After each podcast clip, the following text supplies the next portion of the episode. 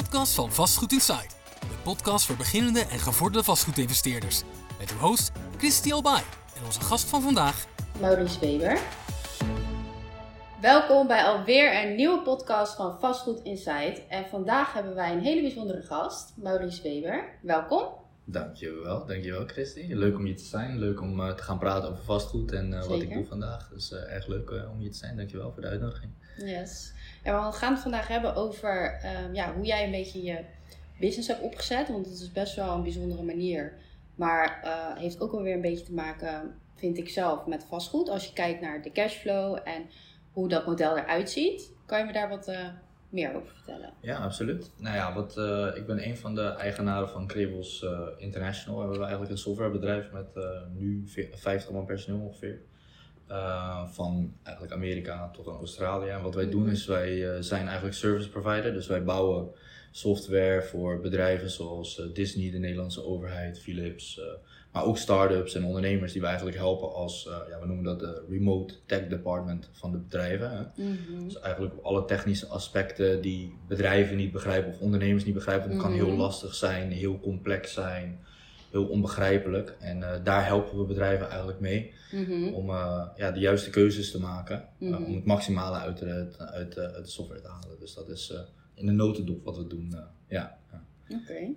super tof. En um, je vertelde me ook dat jullie dus um, wel eens op een bepaalde manier samenwerken. Dus dat jullie bijvoorbeeld software ontwikkelen tegen kostprijs en dan werken met aandelen. Ja, ja dat klopt. Ja, nou ja, kijk, ik ben dit uh, bedrijf eigenlijk een aantal jaar geleden begonnen omdat ik altijd problemen had met softwareleveranciers. En dat Mhm. zullen de meeste mensen wel hebben al gehad. Hè. Ze bouwen naar websites, Mhm. bouwen koppelingen. Er gaan altijd wat dingen fout. En op een gegeven moment was ik het een beetje zat en dacht ik van, nou ik ga mijn eigen softwarebedrijf beginnen. Hoe moeilijk kan het uh, zijn? Mhm. Had ik me iets uh, te licht genomen, want het was wel iets uh, lastiger dan ik dacht. Uiteindelijk is het wel goed gelukt. Maar je blijft uiteraard dan ook een ondernemer, dus je wil niet alleen die services aanbieden, maar je wilt ook dat ondernemende aspect en dat risicovolle aspect meenemen. Ja. Dus uh, wat we naast onze services ook aanbieden is een soort uh, incubatieprogramma, Mhm. waarbij we dus uh, ondernemers en start-ups, scale-ups eigenlijk ook aanbieden om tegen andere tarieven Mhm. in ruil voor een stukje equity door te ontwikkelen. En echt als techpartner in te stappen in het bedrijf. Waardoor je dus eigenlijk technische mensen ook in Mhm. het bedrijf hebt. Uh, zonder dat je dus ja, gigantische kosten moet betalen. Want ja, software om dat te bouwen, dat kan soms tonnen al zelfs miljoenen kosten om, om te doen. Ja. En zodoende kan je die kosten dan toch in die start-up fase, die beginnende fase, veel lager houden. En hebben wij in ruil daarvoor hebben wij dus een stukje equity. Dus dat, uh, dat doen we nu met een aantal bedrijven. We hebben laatst ook een een eigen bedrijf verkocht. Dus we bouwen ook onze eigen softwareoplossingen. We hebben een eigen bedrijf verkocht aan een grote Duitse, beur, Duits beursgenoteerd bedrijf. Mhm. Dat is overigens, uh, wat ik je vertelde, ook een, een vastgoed, uh, ja, een real estate orgaan is dat. Die bouwen stalen, stalen framen voor huizen. Die doen projectontwikkeling, die doen vastgoed aankopen en verkopen. Ja. In, in Spanje, Marokko en Duitsland zijn ze heel groot. Mhm. En wij gaan daar eigenlijk ook dit gedeelte tech doen als het ware. Dus ja, en het is gewoon heel interessant wat je dus kan ook hè, met software. Mhm. Omdat het ja, best wel vergelijkbaar is eigenlijk met vastgoed. Hè. Je Ja. hebt die recurring income, Mhm. wat je bij vastgoed natuurlijk het meest interessante noemt. Ik noem het ook vaak, uh, software is gewoon digitaal vastgoed. Ja, digital asset. Ja, digital asset. Hè. Je hebt natuurlijk je monthly recurring revenue, die Mhm. uh, vrij hoog gaat. Uh, mensen kennen natuurlijk ook wel die cursussen en dergelijke. is eigenlijk ook software, een stukje code Mhm. uh, wat je verkoopt. Ja. En daar krijg je dus eigenlijk constant weer die cashflow van. En dat maakt het gewoon super interessant. Wij doen dat dus ook op het gebied van ja, data, ruimte eigenlijk. Hè, de service, hosting bieden aan, uh, aan bedrijven. ja. Zo ook de overheid die stukjes uh, ja, service afnemen. En wij managen eigenlijk de, de, de, de data voor hun. Mhm. Uh, en dat brengt ja, leuk, leuk geld in het laadje, zeg maar. dus dat is wel best wel vergelijkbaar met, uh, met vastgoed. Ja. ja, ja. Oké, ja tof. Want je vertelde inderdaad uh, over dat Duitse bedrijf. Um, waar jullie dan bij betrokken zijn. En waar hebben hun, uh, want hun hebben zelf ook vastgoed, toch? Ja. ja, heel veel. Ze zijn een van de grootste spelers in uh, Duitsland, geloof ik. Mhm. Um, ze zijn in Marokko zijn ze heel veel aan het bouwen. In Nador zijn ze aan het bouwen. Dat is heel opkomend. Hè? Marokkaanse markt in vastgoed Mhm. is geloof ik heel erg opkomend. Ik heb Mhm. zelf niet zo heel veel verstand van vastgoed.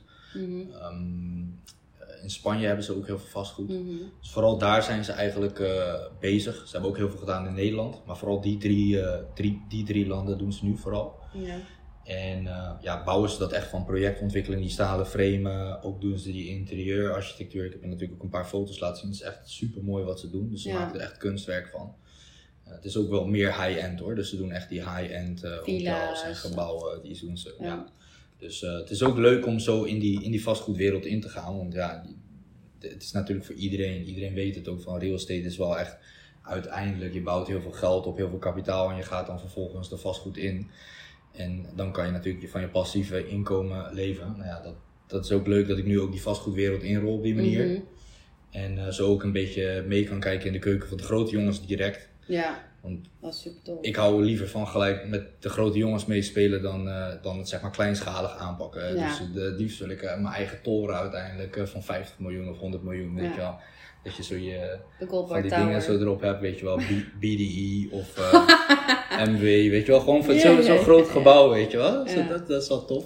Ja, en om binnen te komen krijg je zeker free pass, of niet? Ja, ja, precies. Nee, gewoon dat je met, inderdaad met zo'n pas naar binnen kan komen en zo. Gewoon helemaal luxe. Gewoon dat soort eh, dingen, weet je. Mhm. Dus dat is, wel, nee, dat is eigenlijk wel een beetje mijn ja, doel uiteindelijk met vastgoed. Ja. En dat soort gasten doen dat gewoon, weet je wel. Dus dat is wel heel leuk. Ja, tof, tof. Ja, want je had me wat foto's laten zien van Marokko en dat waren dan villa's. Ja, dat zijn echt allemaal luxe villa's die ze daar bouwen. Aan de kust bij eh Nador. Mhm. Dus dat zit tegenover Marbella van de Spaanse kust af. Ja, En dat eh, zijn ze nu dan dus daar aan het ontwikkelen. En hun hebben daar gewoon een heel groot eh, gedeelte in als het ware. ja, Ja, volgens mij doen ze echt alles van de projectontwikkeling tot de interieurarchitectuur van al die eh, villa's. En dat doen ze dus vanuit de, de, ja, de overkoepelende organisatie. En wij runnen dan dus eigenlijk de tech afdeling Mhm. als het ware van het bedrijf. ja, precies. Dus zodoende versterken we eigenlijk de, de, de beursgenoteerde bedrijven door middel van de tech. Mhm. We gaan later ook heel veel kijken naar de automatisering van alle processen en dergelijke die dus lopen binnen de, binnen de vastgoed. Hè? Dus dat- Mm. dat zeg maar ook efficiënter kunnen maken. Ja, dus daar doen we ook heel veel mee. Eh, waardoor je dus eigenlijk ook weer ja, je kosten lager houdt en dus netto winstmarges volgt. Hè? Want dat is ook waar je software voor in kan zetten. Ja, zeker. Want ehm, wat betreft dat vastgoed in Marokko, had je ook eh, verteld dat die inleg best wel, dat viel best wel mee, toch? Ja, Voor zo'n mooie woning ja was klopt. die inleg best wel, dat ik dacht van nou. Hè? Ja, klopt. Omdat je alleen die aanbetalingen hoeft te doen. Dat zijn natuurlijk die leuke trucjes die, die jullie allemaal eh, kennen. Die Mhm. leuke trucjes van, eh, je, je, ja, je doet die OPM-strategie, hè, dus Other Mhm. People's Money bijvoorbeeld. En eh hun doen dan dus ook, nou die payment plans zijn volgens mij daar heel aantrekkelijk. Dat je dus zeg maar een 10% of 20% of aan te betalen. Ja, En voordat je eigenlijk de, de rest moet betalen, dus als alles klaar is, ja, dan, dan zet je het alweer weg. Hè. Dat, Ja. dat soort structuren en dergelijke, ja, dat is heel interessant, vind ik heel leuk om ook te kijken mhm. uh, hoe dat werkt. En dat zijn natuurlijk ook de creatieve trucjes, waardoor je dus met weinig geld of geen geld eigenlijk heel veel geld kan leveragen en daardoor in vastgoed dus heel snel dat, die, dat schakelen kan doen. ja. En dat is daar ja, heel gunstig om, om te doen. Ja. Ja, precies. Een beetje vergelijkbaar met Dubai. Dubai heeft dat ook een beetje. Oh ja, Dubai heeft volgens mij ook die payment plans geloof ik. Hè? Ja. Ja. dus een beetje hetzelfde dan 10% vooraf en dan betaal je in gedeeltes. En Hm. tegen de tijd dat het af is, dan kan je het in principe vaak al doorzetten. Ja, ja. ja dat, dus dat vind ik wel heel interessant van die vastgoedwereld. En dat is ook leuk dat, ja, dat je op die manier dan dus ook ehm, ja, een portfolio op kan bouwen zonder dat je eigenlijk geld hoeft in te zetten. Maar eigenlijk Mhm. vooral je, je energie, je tijd, je netwerk, een netwerk opbouwen. Waardoor je eigenlijk dus als ja, iemand die dus eigenlijk niet weinig eh, kapitaal heeft, toch doordat je de juiste mindset hebt, kan je dus heel snel kan je toch wel iets opbouwen. Dat, Ja. dat vind ik heel tof. Ik heb bijvoorbeeld eh, zo'n pro- programma wat ik, de Undercover Billionaire, ik weet niet of je Mm. dat kent, Ja, van, dat van Grant Cardone. Mhm. En Grant Cardone is natuurlijk ook heel bekend in die vastgoedwereld. Die, eh, dat programma gaat eigenlijk over dat je dus in 90 dagen met 100 dollar en een auto en een telefoon Ja. in een onbekende stad waar je niemand kent, geen contacten, dus meer dan een million dollar valuation business moet opzetten. En hij krijgt dat dan voor elkaar uiteindelijk ook door vastgoed. ja. Dus doordat hij dan zo creatief uit iets van, volgens mij iets van 6 miljoen of zo, in 90 dagen opgezet maar hij had een marketingbedrijf ook, hè? Ja, marketing en daarna heeft hij dat, bedrijf, dat pand gekocht. En toen heeft hij dat pand, eh, als het ware, die had die valuation eh, gekregen. Nou, ik dacht dat het eh marketing, nee, marketingbedrijf had 1,2 of zoiets. En volgens, ik weet niet of hij dat pand nou binnen die tijd had geregeld hoor. Ja, het- volgens mij had hij volgens mij een pand geregeld en dat was mega vaardig, zeg maar, in die... eh, Mm. Ja, ik weet wel dat hij bezig was toen met dat pand inderdaad. En eh, dat hij ook investeerders uiteindelijk had gevonden. mm. Maar dat, hij, dat zijn bod of zo niet geaccepteerd was. Oh ja, nee, oké, ja, ja, ja. Nou ja, dat, dus, maar ja, goed, hij is dus wel heel erg ook in die vastgoedwereld natuurlijk ook bezig. Mhm. En heel veel, ja, heel veel vastgoed heeft hij natuurlijk ook, ook Mhm. heel veel van die grote, en hij heeft ook een heel groot Ja. investeringsbedrijf natuurlijk, waar ze heel veel vastgoed aankopen. Ja. Dus, eh, maar ja, het is wel, ik vind het wel een hele, hele interessante markt hoe je dat ja, kan doen, ook op die manier. Zelf heb ik geen vastgoed dat ik zelf panden koop. Ik heb wel heel veel aandelen in Real Estate Investment Trust, die ken ik ook wel. Mhm. Dat zijn natuurlijk ook gewoon aandelen die je op de, op de aandelenmarkt kan kopen waar je gewoon eh, returns krijgt. Hè? Dus Mhm. dat, is, eh, dat vind ik heel interessant. Ja. Dan hoef ik zelf niet eh, uit te zoeken. En ja, die bedrijven moeten geloof ik iets van 90% of zo van al hun omzet Mhm. uitkeren aan de, aan de mensen die dus aandelen hebben gekocht. ja. Dus daar inv- investeer ik vooral zelf in. Zeg maar. dat, dat is wat ik doe. Ja, precies. Dus als je gaat starten in het vastgoed, dan bouw je meteen een toren. Ja, dan doe ik gelijk groot. Weet je. Dan doe ik gelijk die grote toren met die eh, ja, initialen erop. Ja. Dat is, dat is gewoon, ja, ik doe, maar dat is, dat is denk ik voor iedereen anders. Hoe wil je het aanpakken? Wil je, ik denk als je ehm, begint en je gaat gelijk op vastgoed richten, denk ik dat dat een hele goede manier is om echt veel kapitaal op te bouwen en dat Mhm. het echt top is. Ik heb een andere route gekozen, is dat ik eigenlijk een bedrijf eerst opbouw en dan vervolgens ja, daar een exit mee doe. En dan met dat geld in één keer direct dan zo'n grote BDE tower ga aanschaffen, weet je wel. Dat is gewoon, ja, Ja. gelijk groot doen, weet je. Ja, Gelijk ja, groot. ja, wel bijzonder bij die e-tower. Oké. Ja. Ja, dus dat, ja, dat, but that's, that's my opinion, weet je. Dat is gewoon groot. Maar dat komt misschien ook omdat ik meer, wat dat betreft, ook wat meer Amerikaanser denk. Hè? Dat, Dat groter. dat grote denken, dat het ongelimiteerde denken. Ja. Dat is niet iets Nederlands. Mhm. En Nederlands gaat echt van stappen. Hè? Doe normaal, dan doe je al gek genoeg. Ja, dat is voor mij niet van. eh, Ik vind het veel leuker om echt gewoon grote risico's te nemen. Grote torens te gaan bouwen, appartementencomplexen. Ja. Ja. dat soort dingen. Dat is echt, dat vind ik heel gaaf. Ja. Weet je wel? Dat dat uiteindelijk dan gewoon van jou is. Gewoon helemaal zo'n toren en alles geregeld wordt. En dat alles ook op één plek centraal zit. En dat alles vanuit daar gedaan wordt. Dat, eh, Ja, het is ook, eh, als je kijkt naar administratief, is het veel handiger. Als je gewoon één toren hebt of twee toren, dit is toren 1, dit is toren 2, dat is veel beter. ja, precies. En dan vooral met die mooie initialen erop. Nou ja, Mhm. perfect. Een hele mooie toren. Ja, ja toch? Dus, eh, maar tot die tijd ga ik me echt, focus ik me eigenlijk echt op het software. En ik denk ook dat voor heel veel mensen ook, eh, dat mensen zich niet bewust zijn ook hoe interessant software en digitaal vastgoed is. Ja, zeker. Eh, de meeste exits en de, de, de top 10 rijkste mensen, geloof ik zeven of acht mensen daarvan, is software. Mhm. De andere zijn eh, aandelen, stocks vooral. Nou, dat zijn ook weer di- digital assets. Omdat je daar gewoon natuurlijk even, je hebt data. Tesla is eigenlijk ook geen autobedrijf, maar Tesla is een softwarebedrijf. Tesla Mhm. is een databedrijf. De reden dat Tesla zoveel waard is, is omdat het heel veel data heeft. Het heeft de meeste data van alle bedrijven Ja. in, in, zeg maar die, in de auto-industrie. Wat het zoveel waard. En dat is allemaal gelieerd aan software. Omdat ja, dat gewoon zoveel waarde heeft. Omdat je kan het weer verkopen aan andere bedrijven die er weer heel veel mee kunnen doen. Ja. Uh, je hebt je maandelijkse inkomsten. En als je één keer een hele grote investering hebt gedaan, dan is het eigenlijk bijna ongelimiteerd schaalbaar. Ja. Dus of nou vijf mensen het gebruiken, of duizend mensen het gebruiken, of honderdduizend miljoenen. Mhm. Je ziet het net als bij een Facebook. Ja, die hebben geloof ik iets van 3,56 miljard gebruikers nu. Ja. Ja, dat is natuurlijk bizar. Dat is mega veel waarde. Dus dat is, eh, dat is, focus nou. Ja. Ja, dat is een andere vorm van, eh, van investeren dan en asset. Ja. Eh, maar wel, wel heel waardevol. Ja. Dus wel bijzonder dat je dan die, die keuze hebt gemaakt om eerst op te bouwen, exit en dan pas. Ja, klopt. Ja, ik heb wel over een tijdje over nagedacht van om het dan tegelijkertijd met elkaar te doen. Alleen dan ben ik er wel van overtuigd van, hè, je moet wel echt een focus hebben. Dus als je dan ook met vastgoed aan de slag gaat, dan Moet je het wel goed doen. moet je het wel echt goed doen. Hè. Ga er echt duiken wel in, want het is best wel... Ja, er zijn natuurlijk wel heel veel mensen die het willen, want het is, natuurlijk- je kan er goed geld mee, het is heel lucratief. Dus je moet er dan ook wel 100% voor gaan. En dat dacht ik van voor mezelf, nou ja, ik ga echt wel eerst die exit doen. Ja. Dan ga ik echt gelijk in één keer met de, met de big guys meespelen. Dan, eh, om het dan op die manier te doen, dan kleiner te beginnen. Ja. Maar kleine beginnen denk ik wel is wel een van de beste dingen om te doen. Om het te leren. Om het te leren. En vooral als je bijvoorbeeld eh, van nul komt. Hè? Dus als je echt geen geld hebt en je moet een, een business gaan starten. Mhm. Je wilt een business gaan starten. Dus eigenlijk voor alle mensen die nog zoekende zijn, is de vastgoedmarkt denk ik heel interessant om, eh, om in te beginnen. Zeker, ja. Ik denk ook dat je met vastgoed, je kan starten met 0 euro. Precies. Want wij hebben bijvoorbeeld dit bedrijf ook opgebouwd met 0 euro. Ja. Ik heb niks van mijn eigen geld daarin gestoken. Maar alles wat we hebben verdiend, doorgeïnvesteerd. En dat alleen maar gecompound, gecompound, gecompound. En op die manier iets opgebouwd.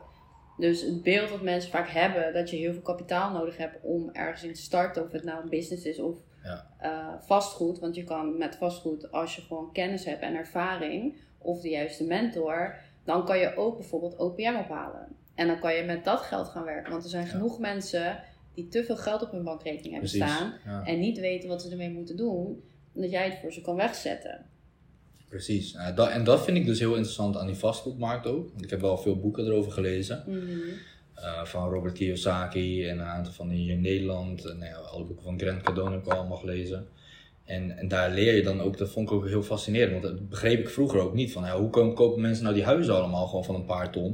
Ik denk, waar halen ze dat geld vandaan? Ja, en dan zie je toch van dat die trucjes, is toch iets anders die je kennis, dat je, dat, dat je dat kan. Hè? Dat is dus ja, voor mensen ook dat ze echt eh, ja, vooral in moeten investeren ook in die kennis. Hè? Dus die Mhm. boeken eigenlijk moeten kopen, want dat zijn dus de meest laagdrempelige start om te beginnen met je kennis.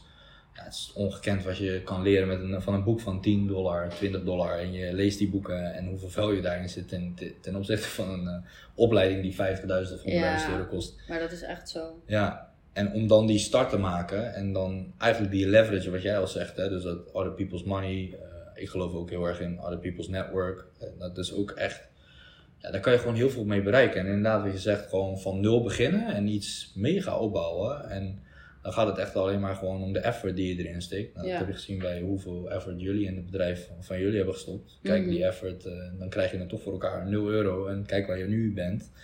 Ja, dat is, eh, dat is nice. Mhm. Ja. Ja, ik denk ook dat het wel tof is dat je dat met vastgoed kan doen. Want heel veel mensen hebben het, het verkeerde beeld erbij. Dus wij gaan ook binnenkort dan zo'n community daarvoor opzetten. Dat mensen ehm, ja, echt hoe wij het hebben gedaan. Dat gaan we eigenlijk de blueprint uitrollen. Plus de andere manieren die je kan toepassen. Dat je echt vanaf nul kan starten. Ja. Want eh, er wordt wel veel mee geadverteerd dat het kan. Maar niet met de juiste uitleg, zeg maar. Ja. Dus van ja, je kan niet zomaar panden aankopen met 0 euro. Dat kan niet. Nee, nee, Dat nee, is onmogelijk. Dat, dat, wel- dat is dan weer net even Dat, niet, dat dan weer niet. ja, nee, ja. je hebt wel geld nodig. Alleen je kan wel met de juiste prestaties ehm, en de juiste kennis, kan je wel starten met 0 euro. Ja. Ja, en dan vanuit daar doorbouwen. Ja, en dat vind ik heel mooi aan eh, vastgoed. Dat is dan dus niet hetzelfde in software, want daar heb je gewoon wel echt grote investeringen voor nodig. Ja. Dat kost gewoon veel. Eh, omdat je gewoon ja, veel manuren erin moet stoppen. Ja, het kost inderdaad. gauw al honderden uren, duizenden uren om iets te bouwen. Mhm. Dus dan is dat eigenlijk onmogelijk. Of je moet dan wel met, met investeerders. Maar investeerders die, die, die gaan ook niet graag investeren in, een, eh, in zomaar een idee. Nee. In, eh, in, in, eh, in software. Nou, het ligt er denk ik wel ook een beetje aan, eh, zoals ik net al zei, de kennis die je hebt, de ervaring die je hebt, je track record. Ja, Dus als jij al bepaalde dingen hebt bereikt, business-wise, Ja. en je hebt een track record, of Dan- je hebt een compagnon, ja. of een mentor, iemand die dat al bepaalde dingen bereikt, dan krijg je investeerders wel mee. ja, klopt. Ja, dan is het inderdaad te doen. Als je een track record hebt en inderdaad de juiste mensen kent, dan, eh, dan is het. eh, Of dan is het- Je moet heel goed kunnen kletsen. Dat werkt ook. dat, dat kan ook een hele goede skill zijn, inderdaad. Ja. Ja, dat je alles voor elkaar krijgt, ja, klopt. Dus dat zijn wel echt eh, dingen ja, die, je, die je in je achterhoofd moet houden als je iets met software wil gaan doen. Mhm. Het kan heel erg interessant zijn. Ook we, hebben, we hebben best wel veel apps die wij dan gemaakt hebben voor, voor klanten. Mhm. Ja, als je ziet wat die verdienen per maand met eigenlijk nauwelijks wat doen. Hè? Dus echt gewoon een paar minuten en wat die binnenkrijgen per maand. Ja, dat is echt ongekend. Ja. Ja, dat zijn wel. Dat, dat, het, het, het is wel heel lucratief, zeg maar. Het zijn wel hele interessante business cases om, om op te zetten, zeg maar. Maar voor, als, ik, als ik zelf weer terug zou gaan en ik zou moeten gaan beginnen, dan zou Mhm. ik inderdaad, denk ik, ook wel iets met vastgoed gaan doen. Dan zou ik echt gaan beginnen met vastgoed en dan gaan leren over vastgoed, heel veel boeken, eh, heel veel met eh, dames zoals jullie praten en Mhm. dergelijke. Hè? Dus die mentorship opzoeken om Ja. dan de vervolgens eigenlijk ja, veel te leren van die, van die branche en dan eigenlijk de juiste keuzes te maken en dan daarmee te gaan beginnen. Ja. ja, ik denk dat je wel best wel snel kan starten met vastgoed, inderdaad, als je de juiste mensen om je heen hebt. En je moet er wel veel tijd en energie in steken, want het is heel veel research wat je moet doen. Ja. Dat is alleen het enige waar mensen zich vaak in vergissen, want je moet echt alles dubbel nachecken, gemeente, vergunningen. Ja. Het is echt eh, best wel pittig, maar ja, als je de tijd ervoor hebt, dan zijn de rewards wel heel, eh, Ja. heel lucratief. Is het dan ook zo dat jij zou zeggen van oké, als je bijvoorbeeld stel eh, je wil daar iets in beginnen, is dan bijvoorbeeld Nederland of is het dan juist interessant om meerdere landen te pakken of juist de focus te pakken op een bepaald land? Ehm, nou, ik zou in eerste instantie voor jezelf bedenken ja, hoe jij het graag voor je ziet. Dus stel, jij wil, ik noem even een voorbeeld hè. Stel, jij wil echt alleen, als je kijkt naar je cashflow en je wil echt iets opbouwen en iets neerzetten, dan zou ik gewoon één land daarop focussen. Stel, je kijkt echt heel persoonlijk. ehm, en bijvoorbeeld, zoals ik vastgoed zou gaan aankopen, zou ik wat meer high-end gaan zitten. En ook bijvoorbeeld een woning aanschaffen waar ik zelf in zou willen wonen. Hmm. Ehm, en dan in verschillende landen. Ehm, en dat, dat is dan gewoon mijn strategie, omdat ik me daar goed bij voel. ja, Maar ik denk dat het heel afhankelijk is van de persoon zelf. Ja. Dus je kan ook hele torens bouwen, zoals Grant Cardone doet. Ja. En zoals jij gaat doen. zoals ik ga dan de. BDI Tower. Ja, precies. Ja. Dus ehm, ja, dat is echt heel erg afhankelijk van wat je precies wil en waar je genoegen mee neemt. Dus ik denk dat dat, ehm, ja, dat dat het beste is. Dus gewoon een plan maken voor jezelf. Focus je gewoon op je plan en voer dat gewoon uit. Ja. Dus het is niet zo per se dat je dan op één ding moet focussen. Jij, als je zeg maar meerdere landen gaat doen, ja, dan ga je niet tien tegelijk aankopen in allemaal Mhm. verschillende landen. Dan koop je eerst één aan bijvoorbeeld in Nederland, dan één in Spanje, dan één in Dubai. En dan zo bouw je het zo uit. Ja. Dus het is eigenlijk gewoon, je begint eigenlijk bij een plan wat past best bij jou, ook vooral op basis van wie ben je, wat doe je in het leven. En dan Ja. aan de hand daarvan ga je dan dus eigenlijk een, echt die strategie uitvoeren als het ware. Ja. Hoe zou ik dan het beste aan kunnen pakken bij mijn eh, toren dan, mijn BDI Tower? Met jouw BDI Tower. Nou, wat ik zou doen, ik zou eerst eh, bedenken wat, ja, wat, voor, wat voor toren wil je, wat wil je er allemaal in hebben. Ehm, hoeveel appartementen wil je erin? Wil je bijvoorbeeld nog eh cafetaria onder? Wil je nog wil je een sportschool erin? Gewoon helemaal uitdenken wat je ongeveer wil. En ehm, ja, daar gewoon een concreet plan van maken. En dan over na gaan denken van, ja, hoe ga je dat financieren? Ehm, ik denk dat als je met zo'n plan naar een investeerder gaat en een goede berekening maakt op je cashflow ehm, en de juiste partijen om je heen hebt, denk ik dat je best wel ver kan komen. Ja. En de juiste ingang hebt bij ehm, ja, de gemeente waar je het wil bouwen. En stel ik wil een, eh, een, eh, een, een pand, eh, of tenminste een toren laten maken van 100 miljoen of zo, hoeveel zou ik daar zelf zeg maar van eigen kapitaal voor in moeten leggen om dat, om dat te realiseren? Ik Nou, neem aan dat je dat niet zonder, eh, dan, dan heb je wel wat eigen vermogen nodig, toch? ja, ja, tuurlijk, je hebt altijd eigen vermogen nodig. Ehm, maar dat is heel lastig, want ik kijk met grotere bedragen kan je makkelijker bij de bank aankloppen. Hmm. Een bank heeft liever dat jij een paar miljoen van ze leent, dan dat je aankomt voor 50k. Ja, ja, precies. Dan hebben ze alleen maar hoofdpijn aan. Ja, dat zijn voor hun kleine Ja. klanten. eh, daar hebben ze hoofdpijn aan. Dus ik denk dat je meer zou kunnen financieren bij de bank. Op het moment dat je met grotere bedragen gaat spelen. Ja. En daarmee speel je ook meteen met grotere spelers als investeerders. Dus eigen inleg. Kijk, ik durf dat niet te zeggen. Ik heb nog nooit zo'n traject zelf gedaan. Ehm, maar normaliter is het een 80-20 verhouding uh, loan to value. Dus dan zou je eh 80 miljoen gefinancierd krijgen en 20 miljoen eigen inleg. Weten we wat we moeten verdienen de komende twee jaar. ja, nee, echt, eh, nee, wel echt leuk. Ik denk dat dat echt wel, eh, ja, in ieder geval voor mij ook wel echt een doel is. Weet je, dat je gewoon echt je, langs je toren kan rijden en daarna kan kijken. Vooral naar die mooie initialen zo op die toren. Maar eh, tot die tijd ja, is het echt gewoon nu nog even gewoon ook leren. Maar heb je dan ook bepaalde dingen waarvan je zegt van oké, ik wil daar later mee, mee gaan beginnen. Nu ben ik er nog niet zo heel veel mee bezig.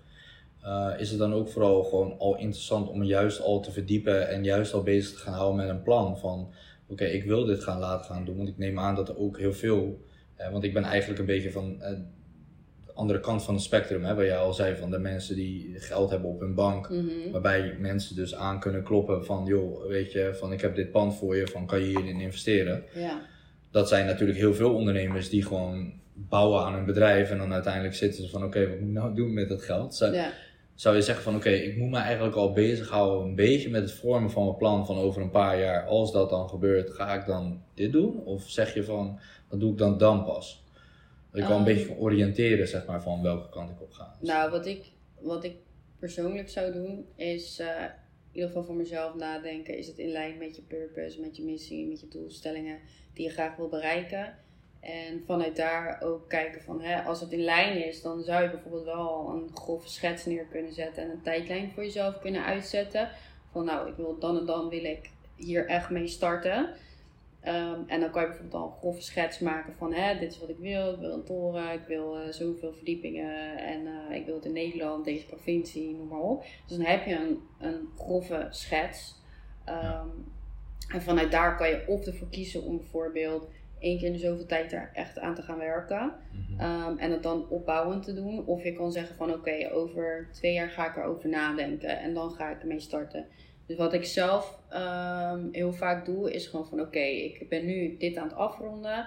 Als het klaar is, dan ga ik pas over dit onderwerp nadenken. Want anders heb je te veel, Dingen in je hoofd. heb je te veel dingen in je hoofd, ehm, waardoor het heel lastig is om je focus te houden. Dus ja, je weet ook, uh, we doen meerdere projecten, hebben meerdere bedrijven. Dus ik kan niet continu uh, met allemaal dingen tegelijk bezig zijn. Dus wat Ja. ik altijd probeer is gewoon hierop focussen, tijdsblok, hierop focussen. Oké, tijdblok voorbij, volgende met korte meditatie, weer focussen op het andere. Anders dan krijg je te veel dingen in je hoofd. En ik denk ja, ook met zo'n, als je zo'n project echt gaat doen, ehm, je kan wel een grove schets doen. Ik zou echt, als ik zo'n project zou doen, zou ik helemaal idolater van zijn en er te veel aan willen werken. Dus voor mij Ja. zou het persoonlijk niet werken om het zo geleidelijk te doen. Voor mij moet het gewoon zijn, oké, ik ga dit dan afronden, dat dan afronden Ja. en daarna gaat mijn focus daarop. Want dan weet ik ook dat ik al mijn aandacht daarop kan zetten, zeg maar. En dan ben ik Mhm. niet te veel afgeleid, waardoor het langer duurt, zeg maar, voordat ik het af heb. Ja, precies. Ja, want daar zat ik dus ook over na te denken. Van ja, anders ga je misschien op een gegeven moment te veel daarop focussen. Dan ga ik me te veel bezighouden met dat plan. Mhm. En ik zat eigenlijk te denken van ja, misschien dat ik mezelf dan bijvoorbeeld, eh, dat, dat je bent dan heel de week bezig bijvoorbeeld, maar dat je dan jezelf in, eh, bijvoorbeeld op een zondag of zo een free pass geeft. En dat je dan gewoon een paar uur eraan kan werken, snap je? Mhm. En aan Ja. kan denken. Maar ja, dan verlies je natuurlijk ook weer focus. Dat is Ja. Ja, dat, dat zou je eventueel kunnen doen op een zondag. Maar ja, dat is per persoon verschillend. Het is Ja. maar net wat je lekker vindt werken en hoe je zelf bent als persoon. En ja, dat weet jij zelf het beste natuurlijk. Ja. Kan ik niet voor je invullen. Klopt. Klopt. Dus ja, maar ik ben eigenlijk ook wel benieuwd, hè. Want eh, je hebt me ook wel eens verteld over ehm, ja, dat eh, bedrijf, die app die je hebt opgezet in het begin. Mhm. Maar, en daar ben je natuurlijk tegen best wel veel dingen aangelopen. Ja. En uiteindelijk toch besloten dan om zelf eh, software in te gaan. Ehm, Ja. Maar wat zijn nou de, me ja, de meest vervelende dingen waar jij tegenaan bent gelopen eh, toen jij in eh, het softwarewereldje stapte? Ja, ja dat is eh, ja, een goede vraag. En ik denk ook zeker dat er heel veel mensen daar last van hebben gehad, of nog steeds last van hebben. En ehm, ik had eigenlijk al vanaf het begin af aan dat ik ooit mijn allereerste website heb laten bouwen. Eerst bouwde ik altijd websites zelf. Uh, maar dat deed ik dan gewoon van die standaard programma's, weet je wel. Dat waren van die drag and drop, uh, ja, Shopify, waar je gewoon echt geen code voor nodig had. Shopify, Wix, daar kon je gewoon al die dingen in doen. Er waren Mhm. ook wat andere platformen waar je dat in kon doen. Uh, daar deed ik dat dan in. Toen dacht ik van, oké, ik heb nu echt een, een website nodig. Nou, toen ging ik met websitebouwer 1 in gesprek. Die zei dan van, dat we WordPress moesten gebruiken. Maar die had toen per ongeluk een WordPress, dus normaal gratis, maar hij had een WordPress.org of zo gekocht. Dus wij moesten al betalen voor een WordPress. Dus we hadden al de verkeerde WordPress, gekocht door hem. Hè, want je, wilt, je denkt, hè, that's the expert. Hè, dus je, dus je Hij weet het, ja. Nou, dus dan zaten we eigenlijk daaraan vast. Nou, dan moet je alweer de beslissing gaan maken. Ga je hierop doorbouwen of ga je dan toch naar die WordPress? Maar je hebt dan ook nog iets van 1000, 2000 euro voor die website betaald. Zit je eraan vast, hè? dat is tien jaar geleden of zo. Of ga je dan naar die WordPress? Ja, dat weet je eigenlijk niet. Dus dan zie je al de, die eerste strangling dat je denkt van oké, okay, ik, ik mis die expertise, ik mis die begeleiding en wat ik moet doen. Nou ja, goed. Uh, website was toen niet goed. We denken van nou, we gaan naar websitebouwer 2. Wil je dan heen naar websitebouwer 2? Websitebouwer 2 gaat beginnen met bouwen. Uh, bouwt eigenlijk iets waarvan je dan dus acht weken lang of twaalf weken lang zagen we niks. En dan moest het opeens klaar zijn. Hè, dus dat zie je heel, heel, ook heel eigen bij softwareontwikkelaars. Die werken dan alles eerst tegelijkertijd op en dan bouwen ze alles en dan leveren ze alles aan. Maar ja, dan moet jij nog je feedback gaan geven en dan hebben ze misschien alles totaal anders gebouwd als wat jij wilde. Ja. Nou, dat was nummer twee. En dan zeg je, ja, dit moet anders, dat moet anders, zo moet dit zijn, zo moet dat zijn. Ja, dat gaat eh, nog meer tijd kosten. Dat kost je nog zoveel geld extra. Ja. Nou, dan kom je, kom je in de discussie van, joh, weet je, had je dat niet eerder aan kunnen geven? Ja, ja, kost je, dat, dat eh, kost je zoveel geld extra, weet je wel? Dus je wordt eigenlijk aan het lijntje gehouden en het is vervelend. Dus als je dat van tevoren weet, ja, dan is het Mhm. niet erg. Maar je wordt gewoon, ja, je weet niet wat je niet weet en dat is vooral met software, wil je dan wel gewoon begeleid worden en begrijpen wat er gebeurt en waarom het gebeurt. Ja. Nou, dat was toen. Toen ging het nog over relatief kleine bedragen. Later ben ik toen een app gaan bouwen. En daar heb ik wel heel veel geld in geïnvesteerd. En dat ging me jaren door. Daar betaalde ik iets van tussen de 5 en 10.000 euro per maand voor. Dat was op een gegeven moment was dat gewoon ja, anderhalve ton of zo wat ik daaraan uitgegeven had. En ik was 20 jaar of zo. Mhm. Dat is veel geld. Ja. En ik had uiteindelijk nog steeds niks. Het werkte nog steeds niet. Ja. En wij hadden toen een launch. Toen kwamen er iets van 50 gebruikers op die app. App deed het niet meer Mhm. omdat die niet schaalbaar, de infrastructuur was niet goed, goed opgezet. Dus waardoor het gewoon niet goed werkte. Dus we hadden 50 gebruikers, dus het kostte gewoon letterlijk gewoon, nou wat is het, eh, 3000 euro per gebruiker. En hij werkte niet. Dus ja, toen dacht ik van, wow, dit is echt bizar. Ik heb er nu zoveel geld uitgegeven. Ik weet nog steeds niet waar we staan. Het is nog steeds Ja. niet klaar. Wat ga ik ermee doen? Hè? Ik, ik zit gewoon vast. Ik zit gewoon echt in een, in een deadlock. Mhm. Dus toen dacht ik van oké, ehm, ja, ik kan of ehm, het bij een ander bedrijf, maar die moeten het waarschijnlijk weer opnieuw gaan bouwen. Dus dat gaat dan heel veel geld kosten weer.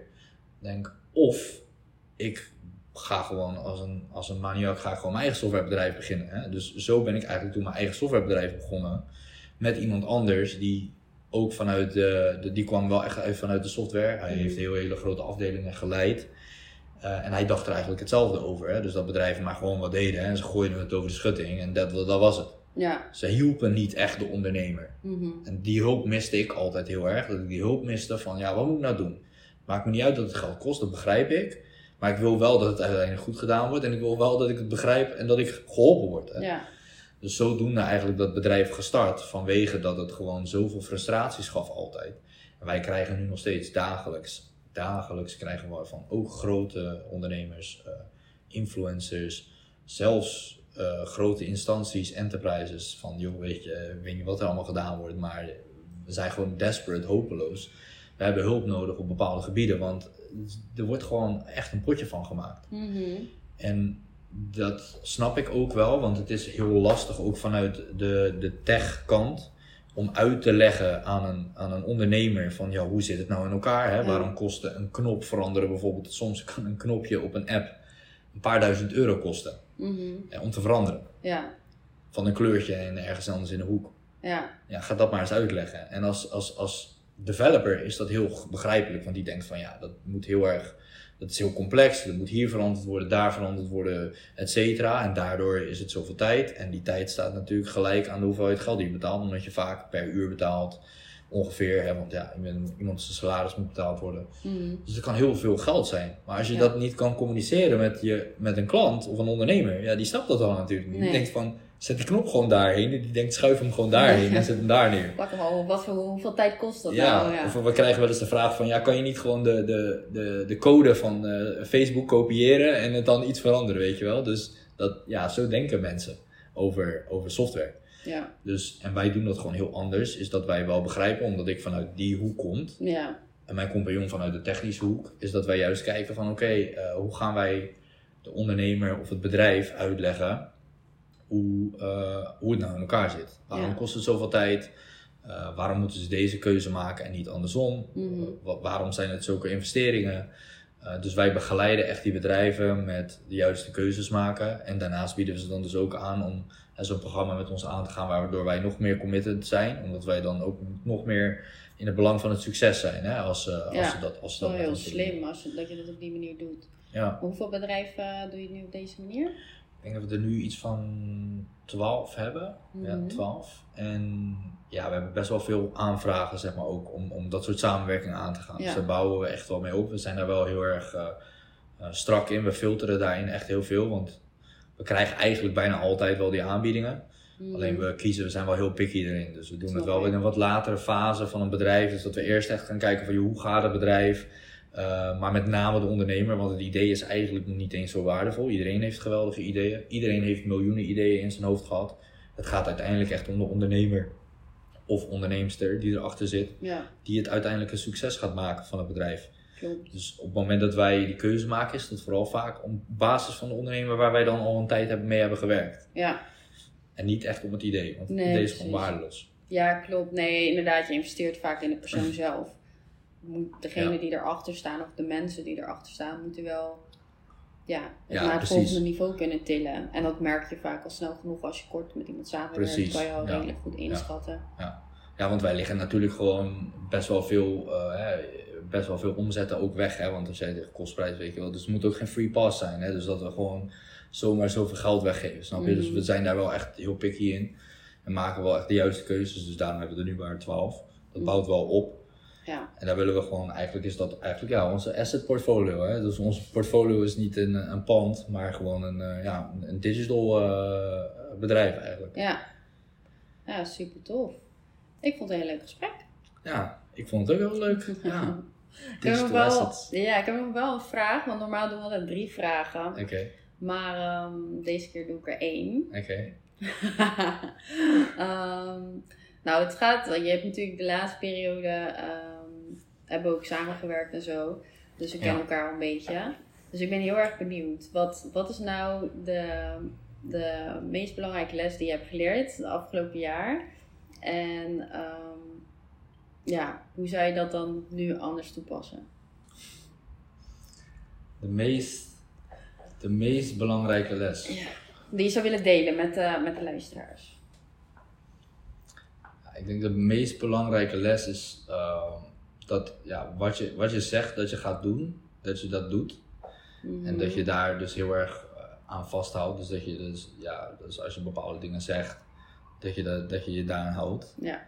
En eh, ja, dus dat je ook true to yourself bent. Dus wat je zegt, dat je ja, dat echt ook gaat doen. Hè? Dus ook Mhm. ja, eh, niet daarvan afwijkt.